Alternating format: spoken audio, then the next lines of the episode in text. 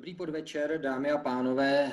Jsem rád, že nás sledujete při další debatě z cyklu Café Evropa, tentokrát na téma udržitelné zemědělství a potravinová soběstačnost, jak by měl vypadat potravinový systém v Evropě. Já jsem Ondřej Houska, jsem novinář z hospodářských novin a budu dnes sloužit jako moderátor. Sluší se připomenout, že jako obvykle Organizátory naší debaty jsou zastoupení Evropské komise v České republice, kancelář Evropského parlamentu v Česku, eh, výzkumná společnost Europeum a mediálním partnerem jsme my v hospodářských novinách. No a obvykle pro vás máme zajímavé hosty. Dva jsou z prostředí politiky, europoslankyně ODS Veronika Vrecionová, eh, Marian Jurečka, předseda KDU ČSL a bývalý ministr zemědělství a Karolína Fourová, to už tedy není z prostředí politiky, to je blogerka o jídle, novinářka, odbornice na výživu. Eh, jak tedy naznačuje název naší debaty, měli bychom se věnovat udržitelnému zemědělství, eh, novým návrhům, které se v téhle oblasti také v potravinové bezpečnosti objevují. Ty přicházejí jak z Bruselu, ze strany Evropské komise, která nedávno navrhla opatření eh, v zájmu výrazného snížení například těch nejnebezpečnějších pesticidů, používání tedy jejich, nebo eh, na podporu ekologického zemědělství, opatření proti suchu, velké téma v Česku, na podporu malých zemědělců, lokální produkce, to je takové to známé zkracování eh, produkčních výrobních řetězců a podobně, ale máme tady aktuální návrhy kontroverzní, můžeme říct, také na české scéně, to znamená návrhy na garantovaný minimální podíl českých potravin v obchodech. Tak tomu všemu se dnes budeme věnovat. Už teď můžete na Facebooku prostřednictvím komentářů klást vaše dotazy a naši hosté je samozřejmě zodpovědí. Takže začněme tou evropskou rovinou. Říkám evropská, ale samozřejmě ty návrhy, jako vždy Evropské komise, začnou platit eh, jen pokud je eh, schválí eh, členské země Evropské unie a Evropský parlament. To znamená, dotýkají se samozřejmě bezprostředně i nás. Mluvil jsem tady stručně o nich, výrazně méně pesticidů, podpora ekologického zemědělství, lokální produkce a podobně. Paní Vrecionová, jsou to návrhy, které vy podporujete? Tak dovolte mi nejdříve pozdravit samozřejmě všechny posluchače eh, a diváky. Zdravím také vás a zdravím eh, i své kolegy, kteří jsou dnes se mnou v, tomto, v, tomto, v této diskuzi. No, já Velice obecně. Vy v tuto chvíli Evropská komise předložila vlastně, první věc je, že vlastně před, ještě před Vánocem mi byla schválena vlastně taková ta úplně klíčový dokument, uh, ten takzvaný Green Deal, který se bude týkat úplně všeho a samozřejmě bude se velmi dotýkat i zemědělství. A uh, před pár týdny Evropská komise před, představila vlastně dvě takové důležité strategie. Jedna se jmenuje Farm to Fork, něco jako od zemědělce na vidličku nebo ke spotřebiteli a ta druhá je strategie biodiverzita.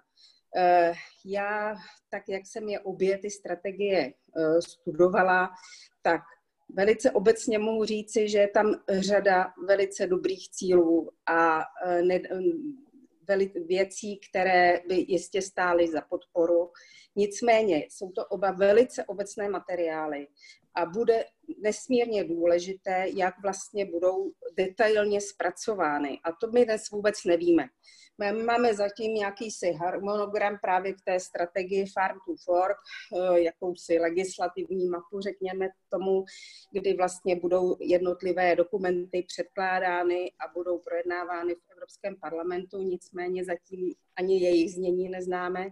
Takže, Rozumím, eh, jasná věc, ale obecně podporujete ty cíle? Samozřejmě detaily ještě neznáme, protože to nejsou konkrétní legislativní návrhy zatím, ale ty cíle, jak jsem o nich mluvil, podporujete nebo jsou třeba předčasné, příliš ambiciózní, nereálné? Eh, ty cíle jsou velice ambiciozní, všechny bych byla velmi ráda, kdyby jsme jich docílili, ale obávám se, že jsou to možná tak trošku, eh, dá se říct, nadnesené sny. A je velice důležité, prostě opakuji, jak budou z nich v tom detailu, protože mám nám například, eh, kdy vlastně by je o to dostat eh, zdravější potraviny, aby se lidé zdravěji stravovali, aby spotřebovávali méně masa, to, ale pokud toho chceme dosáhnout tím, že budeme spotřebitele vzdělávat a budeme s ním mluvit a pracovat s ním, to je v pořádku. Ale jestliže třeba toho chceme dosáhnout zvýšením daní na maso, tak pak už s tím budu mít problém. Takže těžko ze mě teď dostanete to, jestli to eh, obecně ty cíle jsou všechny v pořádku. Hmm. Pane Jurečko, stejná otázka na vás. Já jsem se tomu názvu vyhnul, ale paní Vercionová to připomněla Farm to Fork vlastně z farmy na vidličku doslova nebo od zemědělce ke spotřebiteli, ale nemusíme vždycky používat eh, to bruselské PTDP. Nicméně výrazné snížení pesticidů, boj proti suchu, podpora ekologického zemědělství, to obecně podporujete nebo si myslíte, že třeba je to příliš pro české zemědělce a ve finále by je to spíš poškodilo? Ještě no také dobré odpoledne všemi, co se na nás dívají. V tom představování já možná se někdy cítím víc zemědělec, to už dělám přes 20 let, eh, než tím politikem, to dělám posledních 7 let. Vy jste jako Andrej Babiš, ten vlastně taky říká, že není ne, politik. Fakt, fakt nejsem Andrej Babiš, já jsem řekl, čím se cítím víc, já jsem neřekl, že tím nejsem, ale teď vážně k té od vaší otázce. Eh, já si myslím, že ty cíle eh, jsou v zásadě pro každého rozumného člověka prostě přijatelné a víceméně každý řekneme, že to opravdu ta budoucnost potřebuje, že prostě potřebuje se zamyslet nad tou krajinou, nad její pestrostí, biodiverzitou, nad uh, tou zátěží, kterou do té krajiny dáváme v podobě právě i třeba reziduí pesticidů a podobně. A to nejenom teď, v téhle době, ale desítky let předtím jsme to tady ukládali, nebo naši předkové. Uh, chceme žít zdravěji, chceme mít zdravější potraviny, ale co mi tady chybí v těch strategiích, uh, tak já jsem tom samozřejmě diskutoval, četl jsem ty materiály, mě tam chybí je nějaká analýza právě eh, dopadových studií. To znamená na jedné straně říct, že v roce 2030 chceme mít 25% ploch v Evropské unii, zemědělských ploch eh, v režimu ekologického zemědělství. Eh, to je, to je super, pak je tam další velký cíl a to je snížení o 50% pesticidní zátěže a to už je třeba věc, kterou je potřeba jako opravdu dobře umět promyslet a mít odpověď, Chceme to plošně u všech pesticidů, nebo jsme schopni si říct, že třeba u herbicidů to bude minus 70%, ale třeba upřímně říkám, i z pohledu klimatické změny a prodlužujícího se vegetačního období začínáme docházet eh, do situace, kdy se nám tady třeba objevují škůdci, kteří tady nikdy nebyli, kteří přichází prostě z těch jižních pásem a vůči ním budeme muset hledat nějakou insekticidní ochranu a když nebude biologická, tak jaká bude. Takže potřeba opravdu, aby někdo si dal tu práci a rozklíčoval ty cíle i z hlediska těch dopadů, i třeba dopadů na třeba růst ceny potravin a podobně. Takže já si myslím, že mnoho těch cílů je naplnitelných. Česká republika třeba z, ekolo, z pohledu ekologického zemědělství je na špici v Evropské unii. My jsme na třetím nebo čtvrtém místě z hlediska ploch, které máme v ekologickém zemědělství, byť je to většina trvalých travních porostů, ale i zaplať pámu za to, protože i to má třeba vliv na kvalitu spodních vod.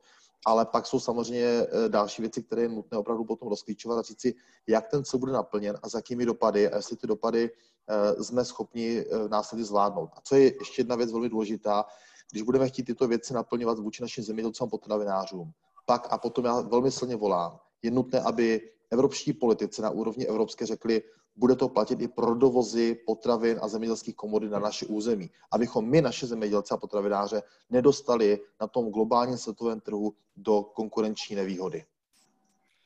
Karolina Fourová, novinářka, blogerka, odbornice na kvalitu potravin, takže otázka teď pro vás. Pan Jurečka to tady zmínil, jeden z těch cílů, které navrhuje Evropská komise, je, aby se ekologické zemědělství praktikovalo na 25% půdy. Eh, jak je na tom, nebo jak vypadá situace v Česku z hlediska zájmu spotřebitele o tyhle potraviny, biopotraviny, zjednodušeně řečeno, je to móda, je tady, nebo je to reálná eh, poptávka veřejnosti, která třeba eh, teď nemůže být plně uspokojená. Jaká je situace na trhu v Česku? Tak já nejprv teda všechny taky pozdravím. Moc eh, chci poděkovat všem, kteří se o tohle téma zajímají a zúčastnili se tady ta diskuze s námi a dívají se na nás. A co se týká té vaší otázky, tak uh, to je úplně skvělé, protože mně přijde, že, nebo přemýšlela jsem o tom, že mi přijde, že se ten zájem o ekologické potraviny stále zvyšuje. A myslím si, že tomu paradoxně hodně pomohla i vlastně ta korona krize, kdy lidi nechtěli eh, nebo nemohli třeba tolik chodit nakupovat.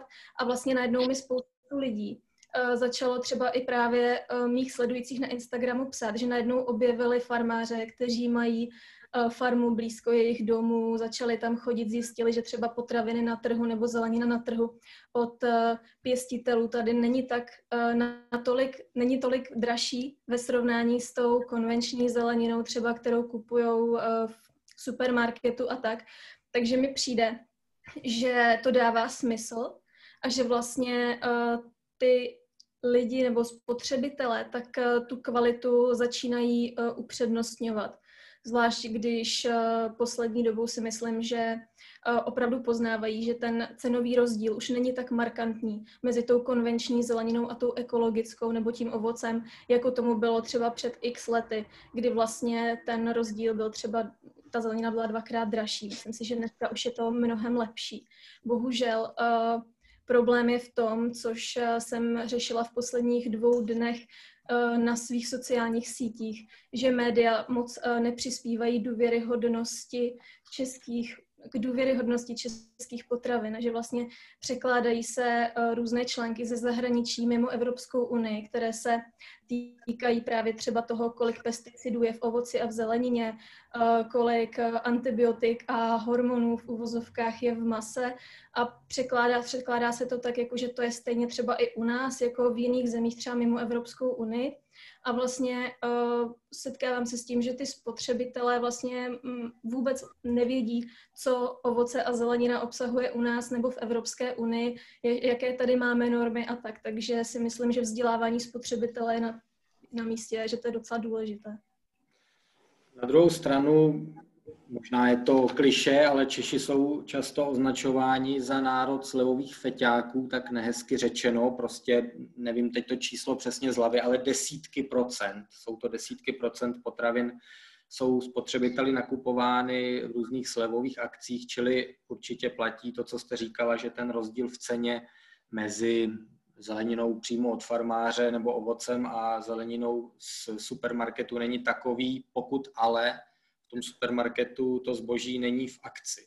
Zeptám se paní Vrecionové, pokud se shodneme na tom, že cíle o razant, na razantní snížení pesticidů, ekologické zemědělství a tak dále a tak dále jsou chválihodné, neměli bychom ale říct otevřeně, že to povede ke zdražení potravin, prostě nepoškodí to ve finále toho průměrného spotřebitele, řekněme, nebo ani to není pravda a nemusí to nutně vést ke zdražení, protože prostá eh, bazální úvaha by nasvědčovala, že tomu tak nutně bude. No, tak e, já samozřejmě tady právě ta strategie je, kdy vlastně na jedné straně je to, že musí být e, více ekologického zemědělství a musíme být šetrnější k přírodě, musíme e, více dbát na welfare zvířat, to všichni chceme a zároveň vlastně je v těch strategiích také, že musí být, být potraviny cenově dostupně, dostupnější pro co nejvíce lidí těch kvalitních potravin. Tam právě já trošku vidím ten problém, že bychom si to všichni přáli, proto jsem o tom mluvila, že to je zbožné přání, ale neumím si to představit eh, v reálu, že by se to tak povedlo. To, co se týká toho, co vlastně vy o čem mluvíte, tak já jsem se dívala na čísla eh, z UZEJ, což je takový ten náš ekonomický institut, který vlastně se zaobírá eh, zemědělskými informacemi a daty, tak zatím produkce ekologické, která je z ekologického zemědělství u nás, těch čísel, která jsem se dívala, platily v lednu letošního roku, roku, takže nevím, ta korona tam ještě není zobrazená,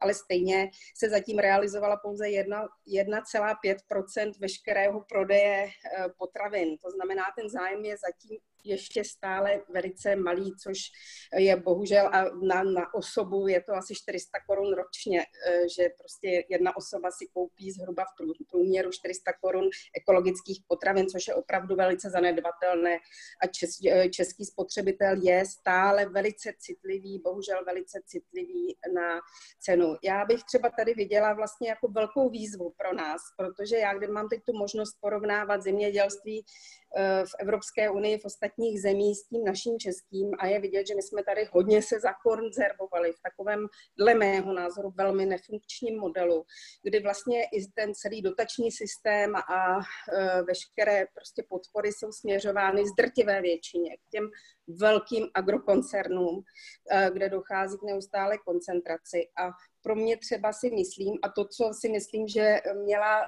i na mysli možná paní Fourová, je to, že vlastně v té době koronakrize se ukázalo, že lidé se obraceli spíše k těm lokálním menším producentům, protože i tam je zaručená nejlepší kvalita, když vy víte, kdo to vyrábí, u koho si to kupujete. A ti lidé stále ještě, ti malí, ty, ty malí zemědělci, malí farmáři, rodinné farmy, mimochodem to je model, na kterém stojí zemědělství v celé Evropské unii, ale my i mimo Evropskou unii, pouze u nás eh, a v pár zemích v důsledku prostě 50.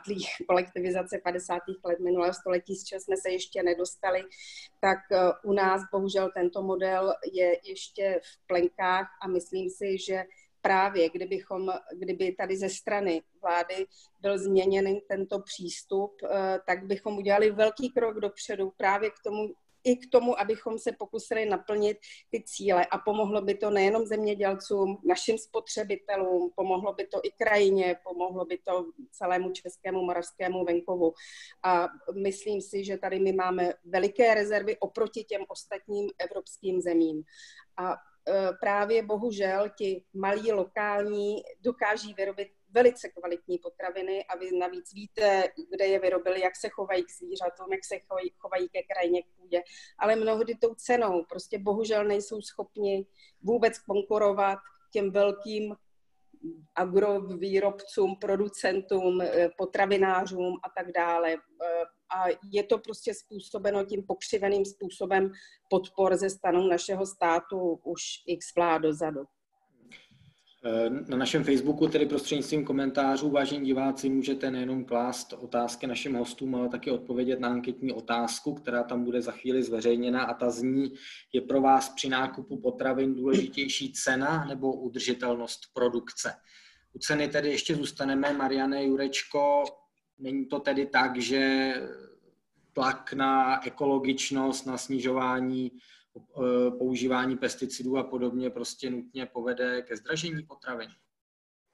Tak eh, v některých případech to tak může být, ale rozhodně bych paušálně neřekl, že to k tomu musí vést. Já uvedu konkrétní příklad. Dneska ten zemědělec, eh, když já se rozhodu jako zemědělec a chci udělat dobrý ekonomický výsledek a chci mít dobrou úrodu, tak samozřejmě já musím investovat i právě eh, do eh, nějaké části nákupu pesticidů, abych ten porost udržel v dobré kondici. A třeba například v oblasti právě herbicidů, to znamená přípravků, kterými já řeším plevele, tak se dneska posouvám díky preciznímu zemědělství kupředu tak, že dneska i plodiny, které ještě před pár lety bychom si neměli představit, že v té plodině budu schopen využít plečku díky přesnému navádění té techniky plus minus 1 cm i v těch úzkých řádcích na hubení toho plevele. A dneska se dostáváme do situace, kdy nám to ty technologie umožňují a já vlastně budu vědět, že třeba za pár let ta technologie bude velmi plošně rozšířitelná a budu schopen snížit ty náklady právě na nákup toho herbicidu, aniž bych v celkové ekonomice pěstování té dané plodiny si tu ekonomiku zhoršil. To znamená, tady se vám snažím říci, že vlastně nemusí to nutně znamenat automaticky vždy a plošně ve všech případech zvýšení té ceny výsledné potraviny. Samozřejmě i ten zemědělec, pokud se bude chovat, řekněme, ohleduplněji k půdě a hospodaření třeba s vodou, a to znamená k tomu lepšímu přístupu ke krajině, tak v dlouhodobém, řekněme, bilancování se mu to vrátí, protože bude mít prostě zajištěnou vyšší úrodnost toho klíčového aspektu, což je půda. Takže nemusí to k tomu vést vždycky a nutně. A proto jsem zmiňoval v té ale své úvodní řeči, že je velmi důležité, pokud budeme tyto parametry aplikovat na zemědělce v Evropské unii, aby stejná pravidla platila pro ty zemědělce nebo potravináře, kteří k nám budou dovážet ty komodity z jiných států, protože mě prostě trhá srdce, když vidím, jak přísné podmínky musí splnit zemědělec v Evropské unii, v České republice, z hlediska welfareu, z hlediska používání evidence léčiv a podobně. A pak tady dovezeme prostě hovězí maso z Jižní Ameriky, kde se prostě kácí dešné pralesy proto, aby mohly fungovat daleko kapacitnější farmy, než o kterých se bavíme dneska, když mluvíme o těch velkých. A v pohodě tento produkt přijde na náš trh a nikdo se neptá, jaká tam byla zátěž uhlíková, jaká byla zátěž pro životní prostředí, v jakých podmínkách to bylo vyrobeno. Ale tato komodita je přímým konkurentem toho, co děláme my jako zemědělci v České republice v Evropské unii. Takže proto je velmi důležité, když budeme říkat, ano, chceme to po našich výrobcích, chceme zdravější potraviny, lepší krajinu, tak tohle zároveň ale nastavit vůči těm dovozcům, kteří k nám budou dovážet. Jinak my, když toto neuděláme, tak budeme výrazným způsobem snižovat konkurenceschopnost naší výroby a bude klesat třeba naši soběstačnost a tak dále. Já chápu, že třeba někdy jako zákazník nevnímá tyhle propojenosti, ale ty jsou velmi důležité. Ale co chci podtrhnout, já si ještě myslím, že teď jsou i konkrétní možnosti, jak ty věci udělat. Paní kolegyně Vreconová mluvila třeba o tom, že by nechtěla zvyšovat daň na nevím, červené maso a podobně. Já si myslím, že ta cesta vůbec tudy nemusí jít, ale mohla by ta cesta vést tou formou, že třeba například na biopotraviny bychom mohli snížit DPH. Já jsem to letos navrhoval, loni jsem to navrhoval, bohužel většinu ve sněmovně to zatím nemělo. A to jsou konkrétní kroky, kde i těm běžným spotřebitelům, pro které třeba v tenhle okamžik je o něco ta biopotravina dražší. Proto má ta biopotravina tak nízký podíl v tom spotřebním koši v České republice. Ale když DPH snížíme, tak zase to přiblížíme i daleko větším skupinám obyvatel. A to si myslím, že jedna z cest podívat se na to, kde to můžeme, řekněme, pozitivní motivací těm lidem přiblížit. Jenom, aby to nevypadalo, že český trh je zaplaven eh, hovězím masem z Latinské Ameriky, které likviduje domácí konkurenci na dovoz amerického hovězího, platí přísné kvóty, které jsou docela nízké, takže ten dovoz je docela hodně malý. Uvedl ale... jsem to jako příklad, mohl bych to vzít na, jiné, na mnoho jiných komodit, jo? Já bych možná, jestli to můžu ještě doplnit, můžu do toho teda vstoupit k tomu hovězímu masu. My jsme třeba nedávno v Evropském parlamentu se schvalovala smlouva o volném obchodu s Mercosurem, což jsou právě ty státy Jižní Ameriky, odkud dováží se hovězí maso a tam jsme právě se ujišťovali, protože zemědělci byli velice ostražití všichni a my jsme to projednávali opakovaně na zemědělském výboru, na plénu, aby k něčemu takovému do, nedocházelo a právě třeba tyhle smlouvy myslím si, že je cesta, i když na první pohled mohou zna, znít eh, nebezpečně, ale ne, není tomu tak, protože jsou tam jasné kvóty a jsou tam i podmínky, za kterých se to maso může dovážet. Eh, jsou tam i podmínky a naopak, vy máte vlastně nástroje, že když chcete něco dovážet, tak ta, ta, ta druhá strana podobně, teď se uzavírala smlouva s Větnamem a tak dále. A tam ty, tyto smlouvy o volném obchodu nabízejí velké možnosti daleko větší, abyste ty, vy ovlivnil to, co se sem k nám dováží. Aby právě to, jsme ty naši zemědělci na tom nebyli byti. Já možná uvedu, já ještě jenom uvedu no. jednu, jednu komoditu, kde je to asi daleko ještě více vystižnější a to je třeba právě třeba sojový extrahovaný šrot, který se výrazně používá při výrobku zvířat v Evropské unii plošně, ale dováží se ze státu, kde eh, je to geneticky Jasně. modifikovaná eh, komodita a tak dále. Takže těch eh, takových podobných srovnání mohl uvést celou řadu. Rozumím, na druhou stranu platí přísná pravidla třeba ve stavu ke Spojeným státům a k těm takzvaným chlorovaným kuřatům nebo kuřatům ošetřovaným chlorem a podobně. Prostě Evropská unie, shodneme se, asi má nejpřísnější standardy bezpečnosti a kvality ano. potravin na světě, i když určitě máte pravdu, že v některých konkrétních oblastech možná se evropský farmář může cítit být vystaven mnohem tvrdší regulaci v porovnání s konkurencí, ale není to asi masová záležitost, řekněme. Ale zeptám se Karolíny Fourové, eh, Mluvili jsme tady o označování potravin, řekněme podrobnější označování nebo snaha o ještě podrobnější označování o to, aby spotřebitel dostal přesnější informaci o původu a složení výrobku je taky jednou ze součástí eh, návrhu Evropské komise vy jako žena z praxe, řekněme, eh, do jaké míry je tohle pro zákazníky podle vás skutečně důležité? Do jaké míry prostě spotřebitelé luští ta drobná písmenka na obalu a zajímají se, odkud eh, to maso například je. Nemluvím o hipstrech z Karlína, ale jestli můžete dát, eh, řekněme, komplexnější obraz chování českého spotřebitele. Tak já samozřejmě uh, můžu říct, že taky patřím pravděpodobně do nějaké sociální bubliny jako každý, takže budu mluvit za to, co já pozoruju a myslím si, že to je extrémně důležité. Zajedno proto, že spoustu lidí se to snaží luštit, ale bohužel se setkávám denodenně s tím, že oni tomu nerozumí že eh, ten běžný spotřebitel, i když se snaží to složení číst, tak tomu moc nerozumí. Nerozumí eh, tomu, co znamená vlastně v té výživové tabulce z toho cukry, z toho nasycené mastné kyseliny. A jak jsem koukala právě do těch plánů nebo do těch návrhů, který by se měly týkat uh, toho lepšího nebo srozumitelnějšího označování, kde by to mělo být třeba barevně uh, rozlišené, že uh, třeba výrobky, které přesahují nějakou hranici obsahu jednoduchých cukrů, tuku nebo soli, tak mi přijde, že nějaké jednodušší označování by pro toho běžného spotřebitele bylo podle mě skvělým vodítkem. Já se přiznám, že jsem asi týden zpátky nebo dva týdny zpátky četla článek, který pocházel od reportérky, české reportérky, která dělá nebo působí v Chile, myslím, kde vlastně jsou ty potraviny, které nesplňují limit pro cukry, tuky, energii nebo sůl označovány černým nějakým čtverečkem a na tom obalu je počet čtverečků černých, kolik vlastně jakoby těch nežádoucích uh, živin, tak je v nadbytku v té potravině. A, setkala, uh, a ona se prý setkala třeba s tím, že malé děti upozorňovaly rodiče v obchodě, že vlastně ta potravina má tři čtverečky černé a že by to neměli kupovat, že ta potravina není moc zdravá. A vlastně mi přijde, že pokud bychom měli nějaké jednodušší označování, které by bylo návodnější, tak by to bylo uh, fajn třeba i právě pro vzdělávání nebo vztah dětí k tomu, co si kupují za potraviny, jaké si kupují třeba svačiny a tak, protože přeci jenom děti si taky sami vybírají svačiny v obchodě, když dostanou peníze, takže si myslím, že by to bylo fajn.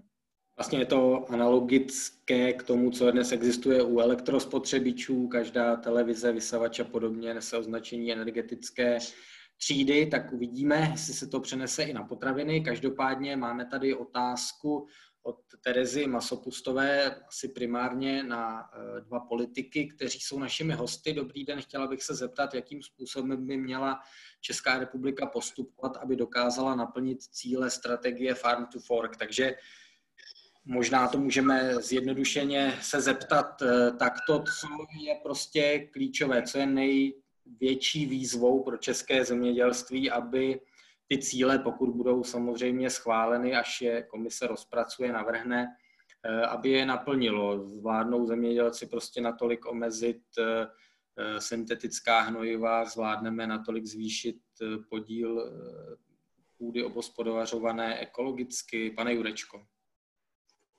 No, tak to bylo na samostatnou debatu, ale pokusím se stručně. Já první věc, kterou vidím, a je v tom velký potenciál, je podpora precizního zemědělství. Prostě v okamžiku, kdy jsme schopni opravdu přesně aplikovat jenom tam, kde je to potřeba, jenom na určité vymezené části pozemků, tak dramaticky můžeme snižovat vůbec to množství aplikovaných nejenom pesticidů, ale i hnojiv. A v tom je prostě ještě obrovský potenciál úspor, aniž by nám to nějakým způsobem výrazným způsobem eh, zhoršovalo tu ekonomiku samotného eh, pěstování nebo té zemědělské činnosti. Pak vidím samozřejmě velmi důležitou úlohu v rámci nastavení budoucí společné zemědělské politiky po roce 2021 v tom, aby tyto cíle, o kterých se tady teď bavíme, aby byly potom i jasně podporovány z hlediska těch managementů, které budou podporovány i ekonomicky. To znamená, aby ten zemědělec měl tu motivaci tou cestou jít, aby měl pestřejší oslední postupy, lepší střídání plodin na menších půdních celcích, více krajných prvků a tak dále. Případně právě i ta motivace k přechodu na ekologické zemědělství. Já musím říct, že v České republice stále za poslední roky výrazným způsobem přibývá ekologických zemědělců. Jsou to ročně stovky ekologických zemědělců a přibývá i ta plocha, která je v režimu ekologického zemědělství. Co nám však ale chybí, a tady je nutná, aby ta podpora byla daleko silnější, tak je podpora těch malých a středních farmářů při zpracování těch potravin, protože k čemu je nám, nebo k čemu, ono to samozřejmě má nějakou přidanou hodnotu, když vyprodukujeme nějakou komoditu typu ekologické seno, senář a podobně. Ale je škoda, že potom ten bík, který byl takto vykrmen, skončí na konvenčních jatkách v konvenční potravině. A já jako spotřebitel vůbec nevím, že to má vlastně kvalitu bio. Takže je velmi důležité, abychom dokázali podpořit ty, kteří dokáží potom přenést vlastně celou tu ten proces ekologické výroby v rámci zemědělství i do té finální potraviny. A to je nejsnadněji právě tou cestou to, že ten farmář sám nebo ve spolupráci s nějakými sousedy bude finalizovat tu konečnou potravinu a bude ji dodávat tomu spotřebiteli v tom svém regionu. A poslední věc, kterou já bych ještě asi podtrhl, byť by toho bylo mnoho, tak je edukace spotřebitelů. Já vždycky říkám jako provokativně, můžeme útočit na zemědělce, můžeme jim hledat co vyčítat, ale ve finále to, jaká je krajina, principiálně ovlivňuji já jako spotřebitel svým nákupem jestli nakoupím výrobky, ať už se značkou bio nebo regionální potravinou ze svého regionu, ze své země, a nebudu a nakoupím to z Francie, z Holandska nebo z jiných zemí, tak v tom případě podporu tu pestrovou krajinu někde jinde a ne v České republice. Takže eh, ruku na srdce, i my jako spotřebitelé bychom mohli dát obrovský progres v tom, jak ta krajina bude vypadat. Souhlasí s tím Veronika Vrecionová nebo vidíte jiné priority? Ne, já eh, musím říct, že v podstatě eh, s tím, co řekl pan poslanec Jurečka, já souhlasím. Já možná bych to jenom ještě eh, doplnila. Určitě třeba, když mluví o precizním zemědělství, využívání vědy, výzkumu v zemědělství, já bych třeba zmínila ještě genovou editaci, kde si myslím také, že by to velice mohlo pomoci, ale v každém případě jeden důležitý balík, o kterém já jsem už na začátku mluvila, kde si myslím, že Česká republika velice pokulhává za ostatními evropskými zeměmi. A to, co může vlastně i naše vláda eh, změnit, a to je eh, celý ten způsob eh, přerozdělování dotací, protože znova už říkám, já, u nás vlastně drtivá většina dotací z Evropské unie i těch domácích končí u těch největších, u těch velkých, velkoprůmyslových zemědělců.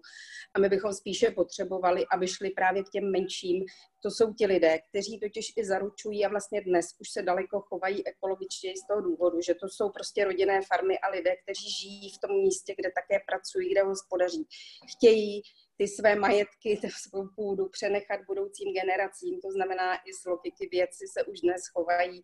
Eh, samozřejmě jsou asi výjimky a, a nechci říkat, že jako všichni velcí se nějak chovají eh, špatně a všichni malí jsou výborní, to určitě ne, ale myslím, že eh, tady v podstatě celá Evropa má před námi velký náskok, mimo ještě Slovenska, v tom, že podpora malých a i zemědělců, i producentů, podpora rodinných farem by nám daleko více pomohla a udělali bychom tím velký krok, krok ku předu.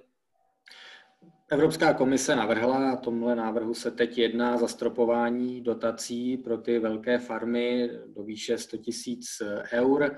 Česká vláda je proti s argumentem, že prostě historicky české zemědělské podniky jsou velké kvůli dědictví kolektivizace a prosazuje tedy česká vláda, aby to zastropování dotací bylo jenom dobrovolné. Já vás tady chytnu za slovo, paní Vrecionová, protože naposledy, když tenhle návrh byl na stole při posledním společném evropském rozpočtu před sedmi lety, tak byl premiérem Petr Nečas, ministrem zemědělství Petr Bendl a vláda, jejíž hlavní silou byla ODS, byla proti tomuto návrhu na zastropování dotací. Vy teď jste pro a tvrdíte, že Andrej Babiš tady hájí svoje vlastní zájmy, když je když odmítá to zastropování dotací, jinými slovy, aby velcí dostávali méně a malí dostávali více, tak proč jste tenhle návrh nepodporovali, když jste tvořili sami vládu?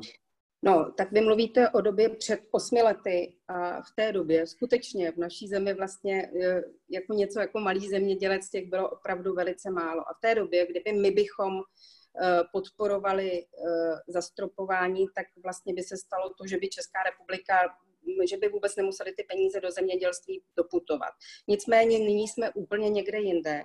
A ta čísla, ten počet eh, eh, těch zemědělců se samozřejmě eh, naprosto změnil. V současné době je tady skoro 35-40 tisíc těch menších zemědělců a ty velké farmy, o kterých mluvím, firmy, které, kde, kterých by se to zastropování mělo dotknout, těch je v tuhle chvíli těch největších, tady máme tak zhruba tisíc. A uh, to, uh, ty vlastně už mají dnes ekonomickou výhodu už jenom z té své velikosti a ty podpory zdaleka tak nepotřebují jako ti malí. A dnes prostě my jsme schopní ty peníze dostat právě k těm malým, ale jenom v případě, že dojde k zastropování, kdy využijeme všech možností, jak je podpořit, ať je to teda i redistributivní platba, ale hlavně zastropování dotací, jsem, jsem pevně přesvědčená, že by velice pomohlo. Hmm, pane Jurečko, postoj KDU ČSL je jaký k tomu návrhu na zastropování dotací pro velké farmy? Je to trošku složitější téma, než se na první pohled zdá. Já dlouhodobě prosazuju, aby členské státy to povinné zastropování nebo to zastropování měli možnost zvolit dobrovolně, protože tady jsou dvě alternativy. Buď to eh, bude povinné zastropování, které je dneska zhruba eh, v rozmezí 70 až 100 tisíc euro, musím říci a trošku tady upravit některá tvrzení paní kolegyně europoslankyně Vrecionové, ten okamžik by se to týkalo farmářů, kteří už mají kolem 400 až 500 hektarů, tak ti, kteří mají víc, už ten okamžik by se to stropování dotýkalo. Takže je tady i velké množství rodinných farem, které za těch 25-30 let je osobně znám, vyrostly uh, z řádově jednotek nebo desítek hektarů a jsou to rodinné farmy, které dneska mají klidně 1500 až 2000 hektarů a tam prostě je celá rodina, která na tom pracuje. A ten problém e, je také v tom, že na první pohled se může zdát, že to zastropování jako řeší to, že potom už těm velkým podnikům nejdou další peníze. Ale je potřeba si uvědomit, že vlastně mimo to zastropování jsou veškeré platby, které jsou v rámci toho agroenvironmentálního režimu, to znamená takzvaného toho druhého pilíře, plus je tam odpočet mzdových nákladů. A tady zase potřeba si říct, jsou rodinné farmy, kdy manžele, manželky a podobně nejsou oficiální zaměstnanci, na které by se daly uplatit ty odpočty mzdových nákladů. Takže když se to jakoby počítalo, já jsem teď ty čísla viděl a znám je, tak vlastně eh, je efektivnější jít cestou toho, že eh, členský stát jako Česká republika by nevyužil povinnou zastropování, ale musel by povinně 10% té obálky prvního pilíře vyplatit na ty první hektary. A v tom srovnání, jestli si má vybrat tu nebo tu alternativu, tak ta alternativa výplaty 10% té obálky prvního pilíře na první hektary přináší těm malým farmářům potom v realitě víc finančních prostředků, než to, když se zastropuje postihnou se sice ty větší podniky, ale ve velmi malé míře, protože oni využijí ty odpočty mzdových nákladů a to, co jsem zmiňoval z hlediska těch jiných plateb té struktury, která se to netýká. A ve finále ale malým farmářům potom už uh, jakoby nepomůžeme. A já dneska zpětně říkám, kdyby byl ministr a s tou zkušeností, kterou mám po čtyř letech, tak bych, to, tak bych tu povinnou platbu na první hektary zavedl, protože je to jednoduchý nástroj, administrativně nenáročný a to zjišťování třeba mzdových nákladů, to bude takový administrativní moloch, že prostě spoustu zemědělců opravdu bude mít velký problém toto všechno zdokladovat. Vidíme, jak to mohla dopadne. Bych, mohla bych teda... Paní, jenom dodám, jenom, jenom, upozorním, jenom upozorním, že paní Vrecionová jako europoslankyně bude o tom návrhu hlasovat, takže ano. Jde i na vás, jestli dokážete přesvědčit kolegy, prosím. Bych chtěla říct, že i já jsem se těm číslům podrobně věnovala a není to pravda, jak to říká pan kolega Jurečka. Je to tak, že pokud teda tam započítáme zdové náklady, tak v tuto chvíli, tak když jsem se dívala na tu strukturu eh, eh, těch eh, zemědělců, tak v podstatě to zastropování by došlo někde na nějakých 1500 až 2000 hektarech, takže to si myslím, že tam se pokryjeme tím velkou část těch zemědělců mimo těch úplně největších. A 10% redistributivní platba eh, je naprosto nedostatečné a je jenom škoda, že ještě pan ministr, bývalý ministr, když byl ministr, že eh, vlastně měl tu možnost tu redistributivní platbu zavést a že už to neudělal, protože také se ukazuje, že ten náš dnešní model je vlastně naprosto špatný. Už i se, stačí se podívat i na výsledky ekonomické, které zveřejňuje úzej, eh, kdy vlastně schodek agrárního eh, obchodu se až teď na poslední, za poslední tři měsíce možná trošku vylepšil, ale je neustále se prohlubující. Je, eh, vlastně ukazuje, že ty naše, ani i ty velké firmy s těma dotacema nejsou schopní vůbec konkurovat. A kde, a na s tím se s panem poslancem shodnu, kde my máme obrovský problém a kde, kam bychom se měli koncentrovat, je to, že my vlastně, když vyvážíme eh, zemědělské produkty, vlastně vyvážíme spíše surovinu, obilí, mlíko a tak dále. A vlastně vůbec eh, je potřeba se soustředit na, na, potraviny, které tady budeme vyrábět, kde přidám jako na přidanou hodnotu. A to nám chybí, to je ten problém a tady skutečně je potřeba pomoci i těm menším potravinářům na venkově. Tak vývoz s menší přidanou hodnotou je problémem nejen českého zemědělství, ale celé české ekonomiky. Ano. Eh, Karolina Fourová jako znalkyně trhu platí podle vás ta jednoduchá úvaha, že menší zemědělec lepší potravina a větší zemědělec horší potravina. Obecně vzato. Já si myslím, že to ani takhle úplně nezaznělo a myslím si, že je to vždycky o lidech, kteří to, kteří to dělají, že to není, není pravidlo, že menší zemědělec rovná se vždycky lepší potravina, ale že urč, ale samozřejmě je pravdou, že spoustu těch malých zemědělců podle mě začíná s tou prací proto, že chtějí něco změnit a chtějí to dělat líp. takže vlastně můžeme říct, že spoustu z nich asi se snaží produkovat lepší potraviny, protože uh, spoustu z nich se do toho pouští právě proto, že chtějí něco dělat jinak. Hmm. Stále se vážení diváci můžete ptát prostřednictvím komentářů na Facebooku a taky odpovědět na naši anketní otázku, jestli je pro vás při nákupu potravin důležitější cena nebo udržitelnost produkce. Máme tady jednu otázku speciálně pro vás, paní europoslankyně Vrecionová od pana Martina Pangráce, který se ptá, zemědělství je založené na velkých farmách také ve Spojených státech, Kanadě, Austrálii, Jižní Americe. Měli by také usilovat o rozdrobení v úvozovkách na menší farmy pomocí dotací nebo zákazů či příkazů. Trh zřejmě nepovažujete za dost dobrý, nebo jsem to špatně pochopil? No já teda, promiňte, jo, my se pohybujeme, naše zemědělství je vlastně velice dotované. Tady vůbec nefunguje žádný volný trh v takto předotovaném odvětví. Nejenom v Evropě samozřejmě. Je to, ano, to je na celém světě. Nějakým způsobem vlády si různě chrání své zemědělce, různě jim pomáhají, ale v Evropě prostě vol, teď mluvím o nás. Eh, tady prostě, já by samozřejmě si myslím, že volný trh je správná cesta, ale tady o tom nemůžeme vůbec mluvit. A ten stát má tady nástroj, jak může regulovat nebo směřovat eh, tu eh, výrobu nebo produkci, nebo jak chcete tím, že prostě někam pošle víc peněz a někam jich pošle míň a tím do toho naprosto zasahuje. A podle mého názoru tady já nechci nic nikde nikomu zakazovat. Klidně ti velcí, ať hospodaří, když jsou ekonomicky na tom, když jim to funguje ekonomicky, nikdo jim nechce zakazovat. Já si jenom myslím, že je potřeba trošku nadržovat těm menším, kteří nemají tu ekonomickou výhodu z té velikosti a tím jim uh, trošinku pomoci. A tady si uh, to my prostě neděláme, my to děláme úplně přesně naopak. Mimochodem to zastropování je zvláštní, že ve všech evropských zemích, mimo nás Slovenska, nějakým způsobem uh, jsou ty platby kráceny. To znamená, všechny ty země si to uvědomují, protože tady nejde jenom já ještě řeknu jednu věc, kdy, si, kde vlastně vidím úplně uh, te, tu chybu základní uh, v tom, jak vlastně náš stát podporuje nebo nepodporuje a které zemědělce, které nepodporuje. Já si myslím, že peníze do zemědělství nemají jít na výrobu, jak je to u nás.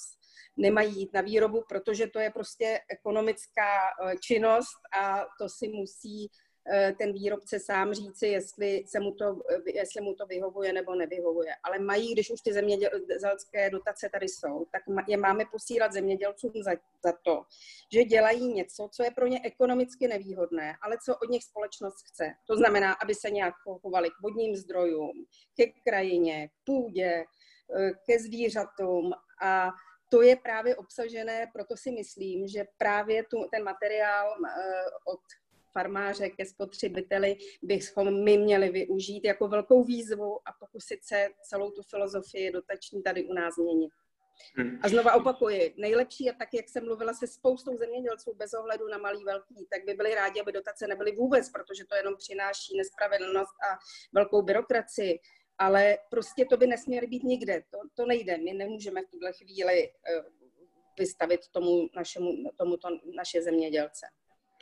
Každopádně jenom zopakuju, že ten návrh na zastropování dotací pro velké farmy navrhla Evropská komise, začne platit jenom, když ho schválí členské země EU, Evropský parlament. parlament. Většina, většina zemí je pro.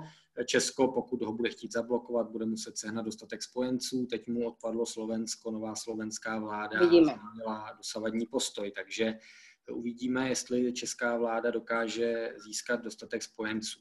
Je tady dotaz od pana Jiřího Laciny. Už zmiňované hovězí maso má nejhorší uhlíkovou stopu ze všech potravin. Nebylo by v jeho případě na místě zavést speciální daň, abychom emise vyvážili v úvozovkách? Ne vyváželi, ale vyvážili.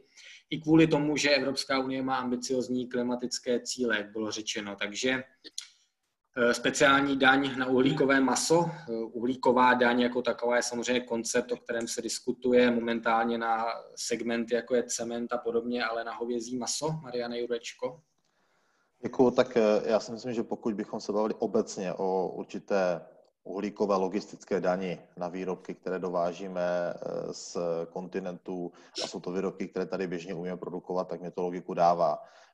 Já bych tady nevytahoval jenom hovězí maso, protože pro mě například produkce hovězího masa z České republiky, kde je logické, kdy prostě kráva, která má Eh, složený žaludek, tak prostě produkuje eh, metan, eh, ale když si k tomu postavím například vepřové maso, které dovezeme ze Španělska nebo z zemí Beneluxu, tak ta uhlíková stopa asi tohoto vepřového masa, víc o tom monogastři, bude větší než u toho vězího masa, které bylo vyprodukováno na našich pastvinách a loukách.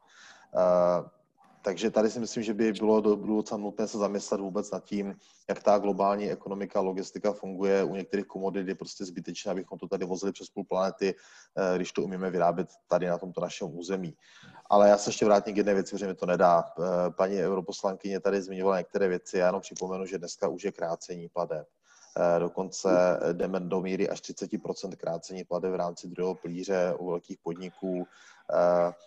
Pokud jde o tu podporu malých zemědělců, tak když já jsem byl čtyři roky ministrem, tak eh, zemědělci, kteří žádali o dotace v rámci právě těch výzev na investiční dotace, tak ti malí farmáři do 150 hektarů byli úspěšní eh, v, ve třech kolech ve vyšší úspěšnosti na 90%, zatímco ti velcí byli někde kolem 35 až 40%, takže tam byla výrazná podpora. Myslím si, že i to, co ona zmiňovala, že tady je opravdu velký nárůst zemědělců i právě zpracovatelů za poslední roky.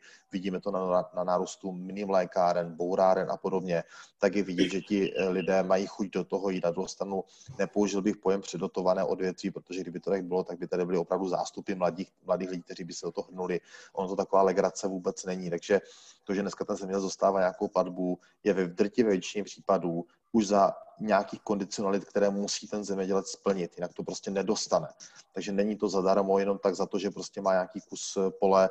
Eh, jsou opravdu příběhy, kdy pro relativně drobná porušení přichází ti zemědělci o velké části svých příjmů. Takže je to opravdu speci, specifické odvětví a uh, hold jako do budoucna eh, pokud chceme mít tady udržitelné životní prostředí, tak ten systém asi těžko změníme. A jenom poprosím jednu věc na uvědomění si toho, v čem ten zemědělec se pohybuje. 75% půdy, na které my jako zemědělci hospodaříme, není naše. Je běžných občanů České republiky. A drtivá většina těchto lidí, kteří nám tu půdu pronajímá, přijde a na začátku řekne, jediný a hlavní parametr, který dneska ti lidé sledují, je nejvyšší cena za pronájem té půdy. Takhle se chová 99% majitelů a pronajmatelů té půdy. Pak se pohybuje někde ten zemědělec a potravinář. A na konci toho procesu přichází zákazník v České republice, pro kterého bohužel z 50% je pořád to hlavní kritérium cena a jak ekonomicky máte v tomhle, v těch mantinelech, které jsem tady pojmenoval, fungovat tak, abyste dokázali dělat nejlepší péči o krajinu, kterou po vás jste společenská objednávka i třeba vaše vlastní přesvědčení. A zároveň máte zodpovědnost za sebe, za rodinu, za zaměstnance, za lidi, kteří živíte na tom venkově. To vůbec není jednoduché prostředí. A mnoho lidí si vůbec neuvědomuje to, že na začátku je ten majitel té půdy a na konci je ten spotřebitel. A to je potřeba také změnit v těch hlavách a myšlení nás lidí. Tak další otázce Tentokrát začneme třeba Karolíny Fourové. Dobrý den od pana Martina Sedláka. Dobrý den, pan Jurečka se ve svém příspěvku dotkl inovací v zemědělství. Evropská unie chce miliardami eur podpořit biohospodářství. Jaké české projekty mohou být úspěšné v rámci evropského výzkumu?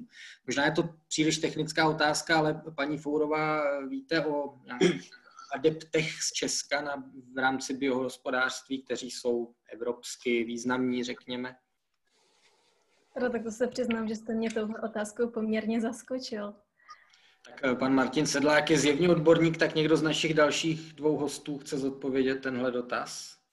Můžou, jaké české projekty mohou být úspěšné v rámci evropského výzkumu v, v rámci podpory biohospodářství?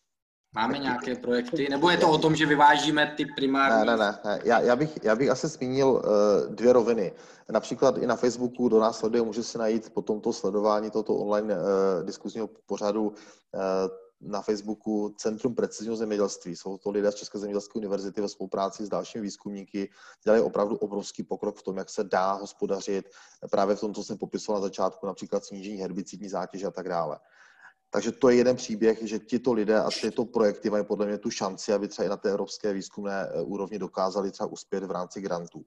A pak je třeba pracoviště Univerzity Palackého v Olomouci, regionální centrum HANA, kde jsou opravdu špičkové věci, kteří se zase zabývají problematikou třeba čtení genomu a těch vlastností, tak aby dokázali třeba zvyšovat odolnost rostlin na různé stresy, třeba i ať už biotickými nebo abiotickými činiteli. A to je zase obrovský prostor pro to, že dokážeme posílit tu genetickou základnu těch rostlin, tak zase můžeme třeba potom mít na snížení dalších některých třeba fungicidů, i insekticidů a tak dále. Takže to jsou ty ukázky, kdy my v České republice máme ty mozky, máme ty nápady, jenom potřebujeme ještě víc jakoby dostat potom ty výsledky, té, tu, tu aplikaci do praxe. Hmm. Uh, Jiří Ekl se ptá, proč se prezentuje jako velký problém otázka přechodu části zemědělství na ekologické, čili 25% půdy by mělo být využíváno jako na ekologické zemědělství na návrhu Evropské komise. Když, píše pan Ekl, i pokud by všichni zemědělci v Česku hospodařili v ekorežimu, potravin i krmiv by byl dostatek, pouze bychom neexportovali a nepěstovali řepku. Veroniko Vrcionová, je to tak, že kdybychom neexportovali a nepěstovali řepku, tak i kdyby 100% půdy bylo v režimu ekologického zemědělství, tak bychom byli soběstační v produkci potravin? No, tak já teda moc nemám ráda to Nepočítáme banány. O tom si, jasně. No, eh, takhle já si myslím, že naši zemědělci jsou schopní se velmi přiblížit těm číslům, která Eh, a už jsme tady o tom vlastně opak mluvili, já v tuto chvíli teda neumím si neumím představit, že 100% v dohledné době bychom se pohybovali v režimu eh, ekologického zemědělství, nicméně určitě jsme schopní se k tomu přiblížit. Já možná ještě bych taky chtěla tady zdůraznit jednu věc, kdy jsme tady mluvili o používání vlastně eh, hnojiv například, kdy Eh, vlastně Česká republika už šla vlastně daleko dál než některé evropské země a jsme třetí odzadu eh, ve využívání pesticidů.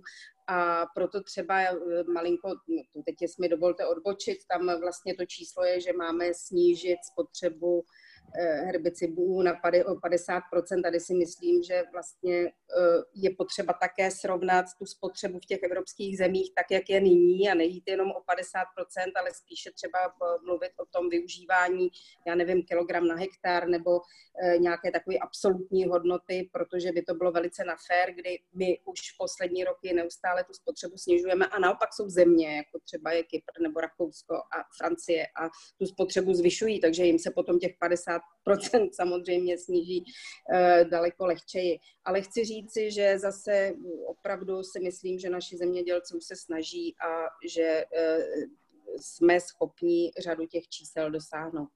Hmm. Je tady potom několik eh, dotazů na cirkulární ekonomiku a její využitelnost nebo její ano, význam zemědělství, například se týče smysluplnější využití bioodpadů. Mariane Jurečko, jak si z tohohle úhlu pohledu stojí čeští zemědělci? Já si myslím, že se posunují kupředu, že i tady je vidět velký posun a je třeba velká spolupráce v posledních letech mezi zemědělci a komunální sférou, což nebylo obvyklé.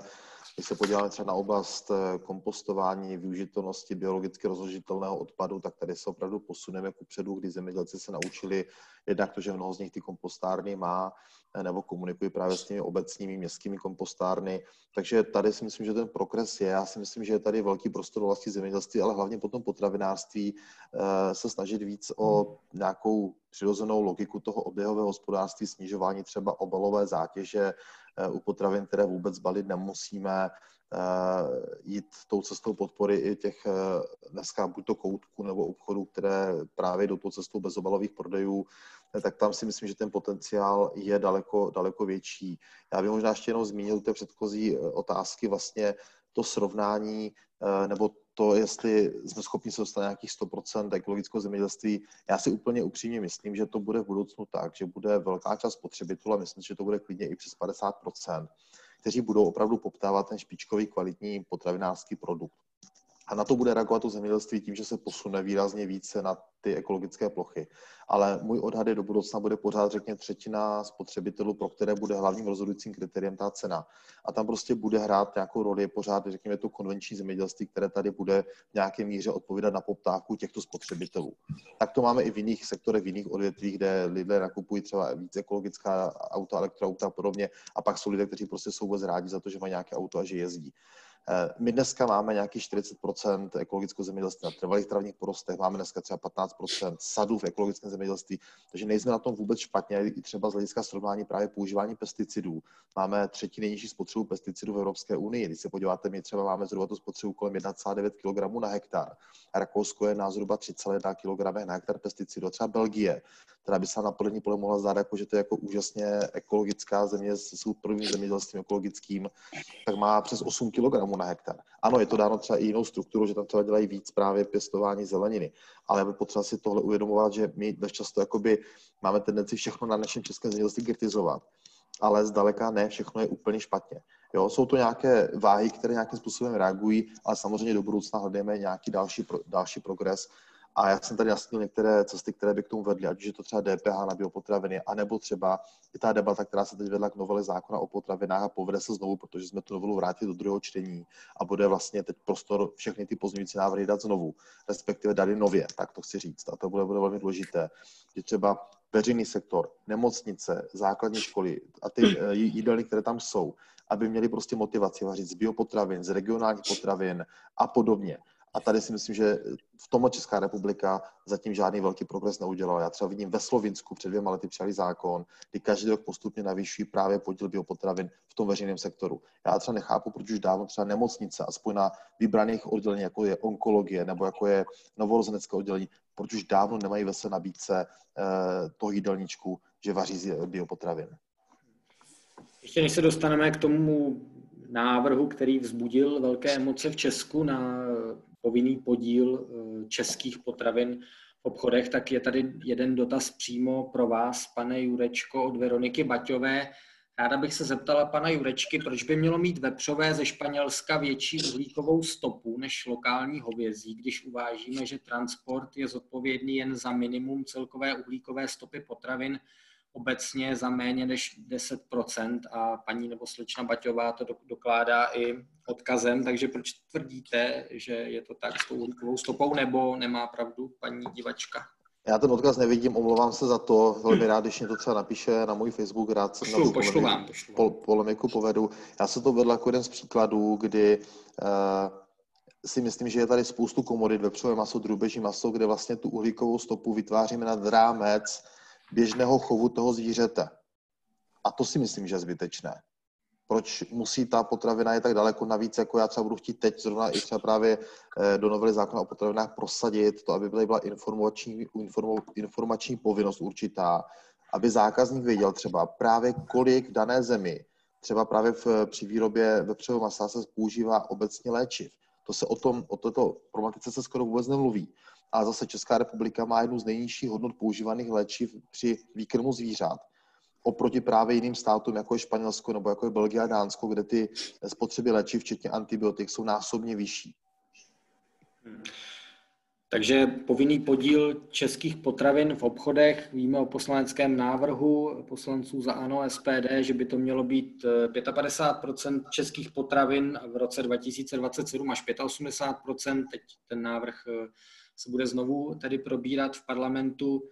Otázka pro Karolínu, Fou, Karolínu Fourovou. Kdybych to řekl jazykem českých fotbalových funkcionářů z divadelní hry Ivánky, Ivánku kamaráde můžeš mluvit, tak je to dobrý nápad, blbý nápad, nebo jaký je to nápad? Mně přijde, mně přijde hezká myšlenka, že by tady lidi kupovali víc českých potravin, ale nemyslím si, že eh, to, že jim to přikážeme tím, že zakážeme ty do, potraviny z dovozu v nějaký míře, takže to je ta správná cesta.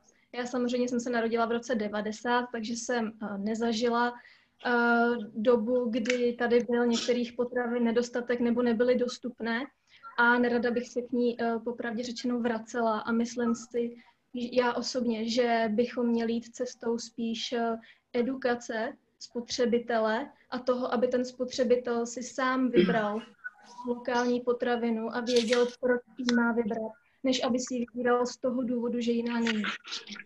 Ta edukace podle vás eh, sledujete progres, že funguje a myslíte si, že je našlápnuto na to, aby fungovala, aby tedy lidé se méně rozhodovali, pokud na to samozřejmě budou mít podle ceny, ale více dbali na kvalitu. A jenom připomínám, že o tom je i naše anketní otázka, na kterou vážení diváci můžete stále odpovídat, čili jestli se více rozhodujete při nákupu potravin podle ceny nebo podle udržitelnosti produkce. Prosím. Já se přiznám, že nedokážu říct, jestli přímo funguje, ale už jenom to, že tady sedíme a někdo nás poslouchá, tak už si myslím, že to je dobrý krok k tomu, aby uh, ten spotřebitel byl víc a víc edukován o tom, že české potraviny jsou fajn a že by třeba se měl zamyslet nad tím, proč si vybírat ty lokální potraviny. Pane Jurečko, vy podporujete ten návrh na, na povinný podíl eh, produkce, eh, nebo jste ho aspoň vždycky ve svých veřejných vyjádřeních podporoval, než se dostaneme k tomu, jestli by to znamenalo nebo neznamenalo nedostatek některých potravin nebo zdražení některých potravin.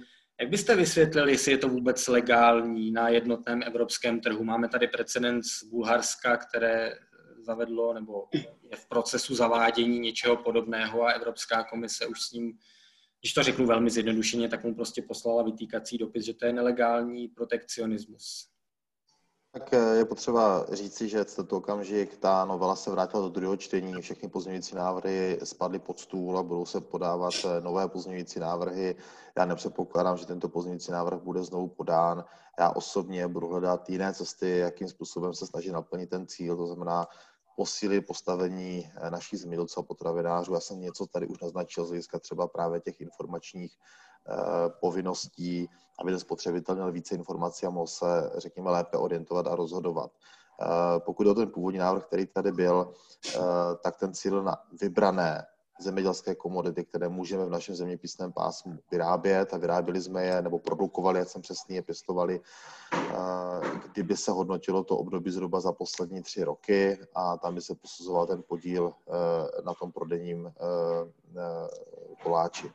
Eh, pokud jde o to hodnocení ze strany případně Evropské komise, já musím říct, a zažila jsem tu jako minister už eh, v těch posledních dvou letech svého mandátu, kdy jednotlivé členské státy dělala, dělali různé opatření, které byly v rozporu s, s evropskou legislativou a parametry jednotného trhu. Eh, různě se to obcházelo. Musím říct, že po té, co prošlo referendum o Brexitu, začala být komise velmi, velmi benevolentní vůči těmto krokům. Já si osobně myslím, že by i v rámci Evropské komise měla být vážná, vážná debata, jak všechny ty pěkné cíle, které se píší do těch strategií, včetně společné zemědělské politiky, kde se mluví o zkracování dodavatelsko-odběratelských řetězců, jak je vlastně chce Evropská unie naplňovat v praxi, protože v praxi se to příliš nedaří. A ten hlavní problém dneska je v tom, že máte spoustu malých zemědělců, kteří začali vyrábět, produkovat potraviny, ale oni prakticky nemají vůbec šanci se do obchodní řetězce dostat. Že dneska má standardní obchodní řetězec v republice až na pár světlých výjimek řekne, chcete k nám dodávat, jedno obchodní centrum máme logistické v Praze nebo u Prahy, druhé máme na Moravě a musíte dát nabídku na několik týdnů nebo ideálně celý rok, že nám budete dodávat, alespoň do té jedné části republiky, do toho jednoho centra. A v ten okamžik pro drtivou většinu malých farmářů, kteří třeba už jsou schopní povyrůst a jsou třeba dobře zakotveni třeba na farmářských trzích v okolí, tak ta šance, že by udělali nějaký větší skok, výraznější nahoru a dostali se do té sítě těch supermarketů, řetězců, je naprosto minimální. To nefunguje tak, aby zemědělec přišel někde, když je na okrese já nevím, Olomouc a přišel do olomouckého supermarketu, třeba v Kauflandu a řekl, já bych vám tady chtěl prodávat hlábkový salát nebo kedlubny nebo něco podobného. Nedostane se tam. Nikdo s ním takovou lokální spolupráci a říkám, až na pár světlých výjimek neudělá. A to je bohužel problém toho systému, který vlastně na jedné straně se tváří, že je hrozně free a že by ty malé zemědělce lokálně chtěli, když vidíme ty reklamy, jak tam jde zemědělec s tou konví eh, od mléka k té krávě, tak by člověk zamáčknul slzu, jak je to úžasný. A ta realita je úplně, ale úplně někde jinde. A jak jste zmínil, ten návrh eh, půjde zpátky do druhého čtení. Už je. ano, a bude projednáván. Vy tedy eh, budete nebo nebudete podporovat nějakou variantu, která by stanovovala povinný závazný podíl, ať už v jakékoliv výši českých potravin? Ne. Já jsem, já jsem eh, i po těch debatách, kterých byly desítky a i vnímal jsem kritickou zpětnou vazbu od odborné veřejnosti i od široké veřejnosti, tak já nebudu navrhovat takovýto model té plošné eh, nějaké kvotace. Eh, myslím si, že má smysl se bavit o nějakých minimálních podílech v rámci veřejného sektoru, jak se tady naznačil v případě nemocnic, státních úřadů, školních dělen a podobně ať už u regionální potravin, biopotravin nebo třeba u české potraviny, ale tak to plošně, jak to bylo v tom původním prvním návrhu, tak toto já osobně navrhovat nebudu a nemyslím si po té debatě, kterou jsem absolvoval i s některými členy zemědělského výboru, že by toto byla cesta, kterou by chtěli volit. A ještě s dovolením se zeptám naposledy vás, proč jste ale původně ten návrh podporoval?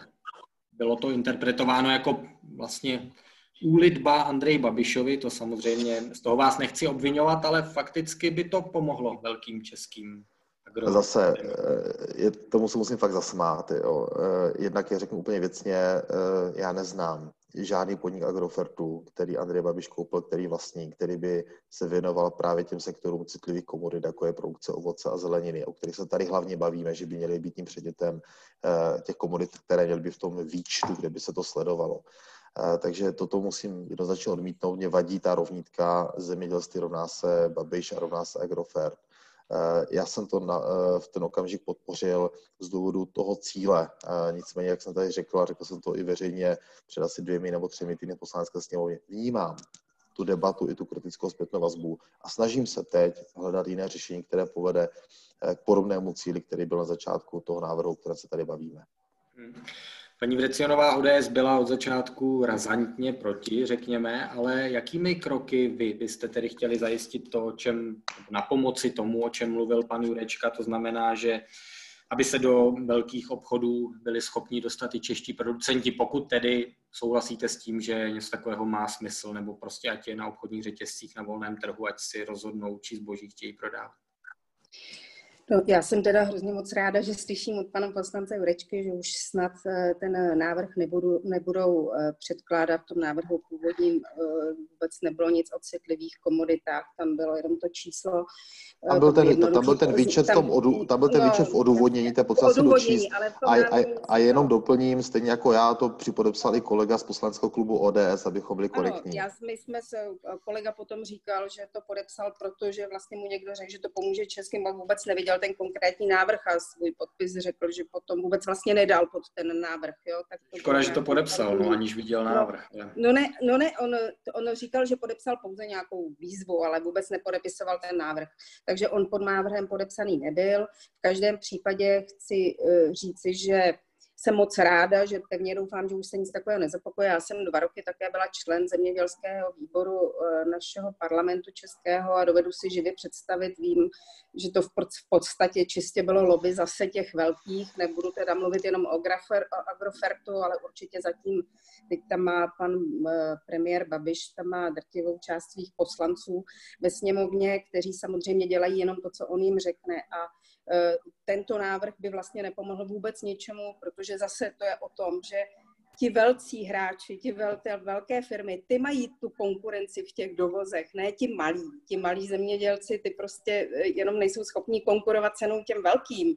A už vůbec eh, nemluvím nějaké, to vlastně skutečně bylo jenom lobby a boj za ty velké takže jsem moc ráda, že k tomu nedojde, ale jinak jako pan, eh, pan poslanec Jurečka tady řadu těch věcí vymenoval, myslím si, že třeba prostě edukovat eh, spotřebitele, mluvit s ním, snažit se stát by měl jít příkladem, přesně to, co říká pan ministr, když prostě proč nemohou být nemocnice zásobeny eh, českými produkty a státní organizace a tak dále.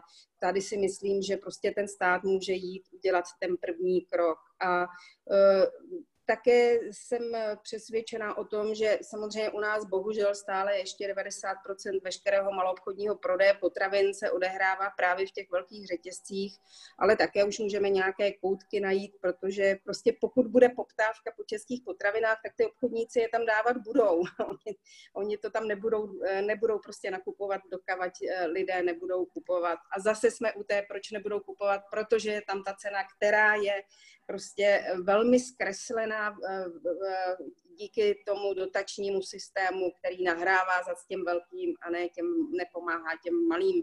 Takže těch kroků je velká řada, které se dají udělat. Já nevím, neznám žádný lék, který prostě, že to vyřeší jedna pilulka, ale prostě je tady více kroků. Dovedu si i představit prostě nějakou podporu. Třeba díky eh, koroně jsme také viděli, že řada lidí se eh, začala alespoň z velkých měst, samozřejmě to teď nemluvím, je problém na venkově nakupovat po internetu. Těch společností tady se objevuje čím dál tím více a prodávají právě produkci od eh, těch lo- lokálních producentů. Je to zase zrnko písku, ale eh, je to první, myslím, eh, prostě podpora takového toho způsobu, aby se od těch lokálních producentů dostalo, dostala ta potravina ke konečnému spotřebiteli u nás v České republice. Když to zobecníme, tak bavíme se samozřejmě tady o tom, jestli je nebo není záhodno dostat eh, české potraviny do supermarketů a ideálně české potraviny od menších eh, producentů. Zeptám se Karolíny Fourové, je to potřeba z hlediska toho, jaká je dnes kvalita potravin v těch velkých eh, supermarketech? Je dobrá nebo špatná z vaší zkušenosti?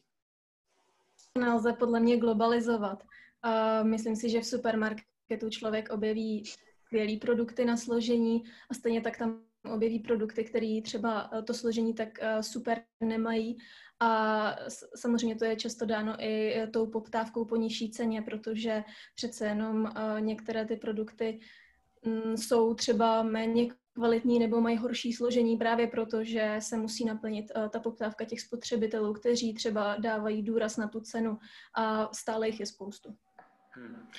Kdyby jsme připustili, že metody jako je edukace, nějaký marketing, propagace a podobně povedou k tomu, že Češi začnou ve větší míře vyžadovat eh, české potraviny od lokálních producentů a kdyby se jejich podíl třeba přiblížil těm vysněným 85%, jak o tom mluvil ten původní poslanecký návrh, tak ale Mariane Jurečko, nebylo by fér říct, že logicky by pak ty potraviny byly dražší. Prostě prostá ekonomická zákonitost, úspory z rozsahu a tak dále velí k tomu, že eh, když bude tolik českých potravin v českých supermarketech, tak prostě v průměru budou dražší, než jaké jsou, jak, kolik stojí dneska. A vy sám jste mluvil o tom, jak je pro spotřebitele důležitá cena.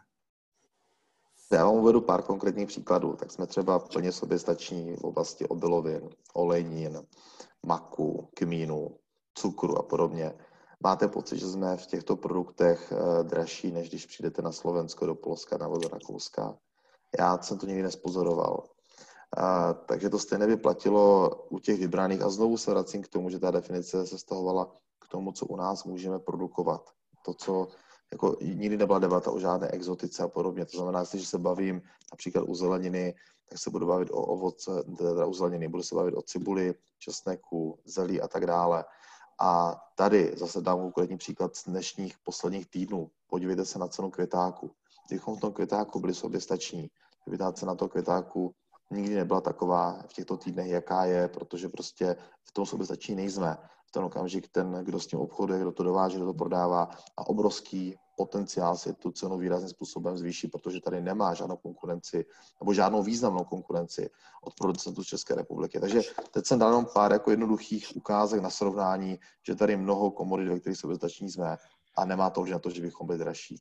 Tak je samozřejmě mimořádná situace ovlivněná eh, dopady koronaviru a radikálním stížením dovozu z logistického hlediska, to bychom měli přiznat, ale vy jste mluvil o tom, že ten návrh mířil na komodity, které se dají vyprodukovat u nás, nikoliv na exotické komodity, takže v Česku se samozřejmě dá vyprodukovat třeba víno, takže když by někdo provozoval krámek s francouzskými víny, tak jak by, kdyby ten návrh platil, jak by tam splnil o, 85%? O tom byla debata, ale on by pro víno neplatil, takže to je zbytečné o tom teď jako polemizovat. Jo. Opravdu jsme se bavili o tom, co tady objektivně lze produkovat a jsme schopni v tom naplňovat ten princip soběstačnosti na rovinu u vinohradů a u vína. To v tento okamžik ani příštích deseti letech naplňovat nejsme schopni. Je se u nás prostě víc vína, než vyprodukujeme, to je známá věc. Paní Vrecionová, eh, podle vás nevedl by nárůst razantní nárůst, musíme dodat, podílu českých potravin v obchodech ve svém důsledku k tomu, že by ty potraviny byly dražší? No, e, já jsem přesvědčená, že pokud teda by to bylo, pokud k tomu dojde přirozenou cestou, že se lidé rozhodnou, že budou nakupovat, budou nakupovat a jsme na otevřeném evropském trhu, to znamená, sem bude moct e, z Evropy kdokoliv cokoliv dovážet, tak prostě tady tu konkurenci mít budete. A ten náš spotřebitel, když bude mít možnost výběru a rozhodne se mezi dražším českým sírem a levným francouzským vínem, tak v ozovkách, tak je to v pořádku. To, to je, tady proti tomu bych vůbec nic neměla. K tomu by samozřejmě nedošlo, protože v momentě, kdybychom přistoupili k tomu, co vlastně o čem mluvil ten původní návrh, já prostě ani nemám to slovo soběstačnost ráda, protože soběstačná není vůbec žádná země i Francie, o které máme mi představu, že prostě je soběstačná ve vynikajících sírech, tak není 30% sírů stejně dováží. Severní Korea, která je hermeticky uzavřená, tak také musí dovážet potraviny. Prostě uh, nejsme, já mám radši slovo bezpečnost, tomu bych rozuměla, ale zase Eh, tady si myslím, že je daleko důležitější to, abychom my naši krajinu, půdu, vody udržovali v takovém stavu, aby kdyby skutečně došlo k nějakému problému a musíme na dva roky uzamřít hranice, nedej bože, nic takového nechci přivolávat, tak aby jsme prostě nějakou dobu vydrželi a na jaře jsme zaseli a byli jsme schopni si vyprodukovat svoje vlastní potraviny, ale proto potřebujeme kvalitní půdu a ne půdu prostě zničenou s tím velkozemědělským takovým tím způsobem, eh, které, které vlastně využívají hlavně ti, ti velcí, takovým tím eh, prostě velké stroje, velké lány. To si myslím, že, eh, že asi si dovedeme představit a víme, v jakém stavu dneska naše krajina je díky, díky tomuto. Takže já jsem přesvědčená, že pokud by ten zákon, ten návrh takto přišel, tak samozřejmě budeme mít obrovské problémy v rámci Evropské unie. Ani si nemůžu představit, představte si, že by se francouzi přijali zákon, že se u nich bude prodávat pouze 85% francouzských aut, včetně všech náhradních dílů. Tak eh, to si myslím, že také by se ne, ne, nezůstalo bez odezvy e, našeho automobilového průmyslu. A kvůli tomu jsme vstupovali do Evropské unie, aby jsme byli součástí společného evropského trhu, takže tady si myslím naopak, že bychom měli se snažit všechny bariéry odstraňovat a ne nějaké další si vymýšlet. A jít naopak tou pozitivní cestou, protože pokud by, jsme, pokud by prošel tento návrh, tak by to došlo k tomu, že bychom měli, daleko by se snížil možnost výběru e, zákazníků v obchodě a zvýšily by se, logicky by se museli zvýšit ceny, zatím se vždycky zvýšily všude. Potravinová soběstačnost, kterou tady zmiňovala Veronika Vrecionová, to je další téma, na které se ptají diváci. Aneta Zachová, jestli by o ní Česko mělo usilovat, pokud ano, proč a je to vůbec reálné Čili zeptám se teď vás, pane předsedo Jurečko, a doplním eh, to, co říkala Veronika Vrecionová, abyste se k tomu vyjádřil. Není to vlastně absurdní, aby Česko prosazovalo eh, potravinovou soběstačnost eh, země, která je ekonomicky naprosto závislá na vývozu, kdyby to u jiných hospodářských komodit udělali jiné země, no tak Česká republika brutálně schudne. Není to zahrávání si vlastně s ohněm mluvit vlastně o protekcionismu, který, který ale nazýváme potravinou soběstačností a když odpovíte bezpečností, potrav, bezpečností dodávek potravin, tak ale pokud Českou republiku, nedej bože, postihnou nějaké brutální povodně nebo zemětřesení, a nebude mít dovozní řetězce potravin, no tak ta soběstačnost vlastně nebude k ničemu. Tak není lepší mít dodávky z různých koutů světa, nebýt závislý na nikom jednom ani na domácí produkci. Dívejte se, já se na to dívám jako optikou asi zase bych řekl zdravého selského rozumu. Myslím si, že to, co tady můžeme produkovat a na co máme dobré podmínky, tak v tom buďme tady soběstační a rozvíjeme eh, maximální finalizaci abychom nevyráběli komodity, ale vyráběli v ideálním případě hotové potraviny. A samozřejmě vždycky tady bude ten obchod, nějaký podíl výměny zboží i v těch, lokal, v těch eh, komoditách, které třeba tady umíme dobře vyrábět, ale mě prostě nedává logiku, proč máme zbytečně dovážet a zatěžovat planetu, zatěžovat infrastrukturu dovozem zboží, které prostě tady jsme schopni naprosto konkurenceschopně plně vyrábět za přijatelných cenových podmínek. A dám teďka tady jednu, řekněme, spojitost. Zkusme si představit, že bychom tady seděli v prosinci loňského roku a vedli podobnou debatu na otázku soběstačnosti a vlastní výroby v oblasti zdravotnického ochranného materiálu nebo v případě účinných látek u léčiv. Asi byste kladl stejné otázky, říkal si, je to úplně absurdní, proč to jako řešíme, tady Čína, Indie mají tak superové levné fabriky, kde nám ty účinné látky dodávají a vyrábí ty pomůcky. A teď si můžete říct, jako, ale přece to s tím zemědělstvím úplně nesouvisí, to, že tady byl nějaký covid a, a, a podobně. No jo, ale v zemědělství Zemědělství je velmi zranitelný sektor právě třeba v oblasti šíření chorob i škůdců. Podívejte se, co udělal africký mor prasat s trhem vepřového masa v Číně, ale i s globálními dopady na tu cenu vepřového.